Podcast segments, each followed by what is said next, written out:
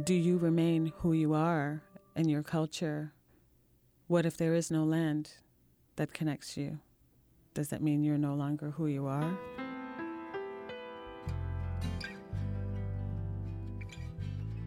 Hello, everyone, and welcome to Radico Radio.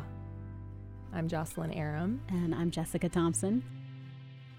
Today, we'll be speaking with two Brooklyn based artists Martha Redbone, a singer, songwriter, producer, composer, and librettist, and Jaishri Abichandani, a visual artist and curator. Martha Redbone. Do you remember when you decided to start looking back as an artist to your roots and wanting to bring that into your music?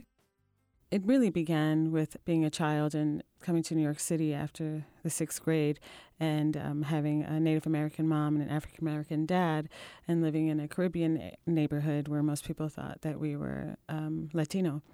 So all of these different boxes that we were meant to kind of check, these things didn't really match me except for one box. I grew up in the 80s and during the hip hop era and inside of our house was still Appalachia, you know, beans on the stove and somebody was baking bread and somebody was beading and making star quilts and and so that didn't really translate in New York City. So you kind of end up living this kind of double life. And then as I got older and the elders got older and left us, you know, I realized how important it is to keep telling our family stories and to honor where we come from.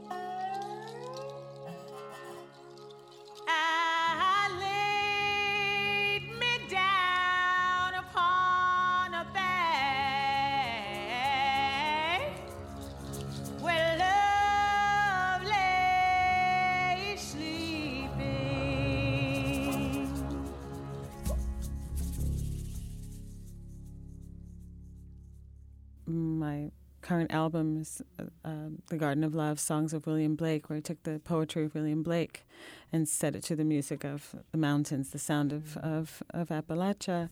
And now it's been, the, the album is now being used as part of a lot of classrooms now. And a lot of school teachers are using it to, to discuss uh, poetry and, and American history. So that's incredible. So it works, you know, it works. Jaishri, tell us about the work that you do. I moved to this country in 1984 as a teenager, and I was born in India, and my family hails from Pakistan.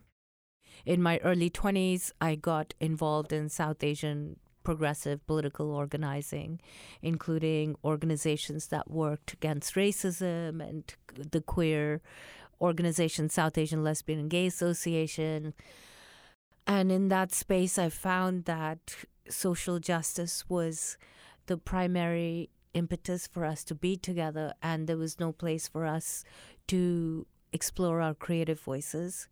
And so in 1997, I founded SAWCC, which is the South Asian Women's Creative Collective. Taking it to archives, since we're talking about archives, I worked on a project called Before Kali 108 clay sculptures of women. They were based on Indus Valley figurines. I mentioned I come from Sindh, where the Indus Valley is, and that is kind of the cradle of Indian civilization. So when I was growing up in India, I couldn't access my language, my land, the artifacts, and all that I ever learned from Indian textbooks was this one dancing girl. But then through my own research, I kind of discovered that they had found thousands and thousands of these terracotta figurines that were incredible. They were superbly feminist. They were like one breasted women, they were animal headed women, they were fat women, old women, young women, a diversity of like female form that has been lost in Indian sculpture over the millennia. I found them to be so incredibly powerful in a way to communicate everything that was happening in our lives at the moment. This is like a rawness in that uh, and honesty. Yeah. Yeah going back to the source.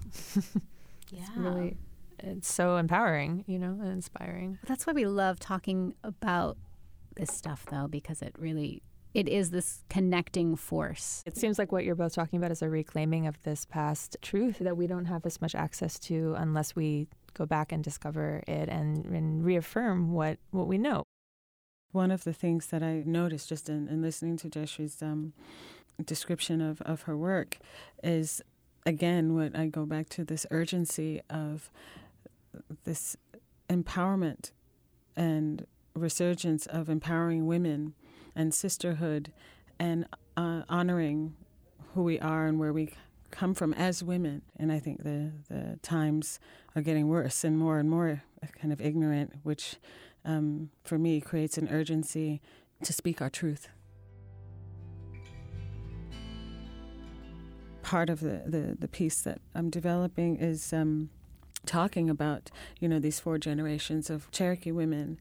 You know, women have always been leaders of our communities for thousands and thousands of years, and there were laws put in place to, to squash us. These are things that we have to kind of acknowledge, accept, and also stand up for ourselves as well, especially in this day and age with all of these, you know, things going on with, you know. When I listen to you talk about your matrilineal past, it just makes me want to weep. Like, it awakens like a ache in me that this land once knew that way of being, and this is where we are today. It's really, it's devastating. I'm I'm actually encouraged because look at the work that you're doing.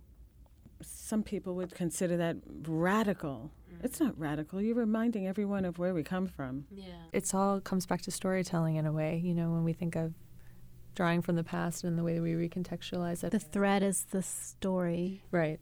Right. But and different ways of representing that. Do you remain who you are in your culture? What if there is no land that connects you? Does that mean you're no longer who you are? If people wonder why, you know, I, I tell these stories, this is why.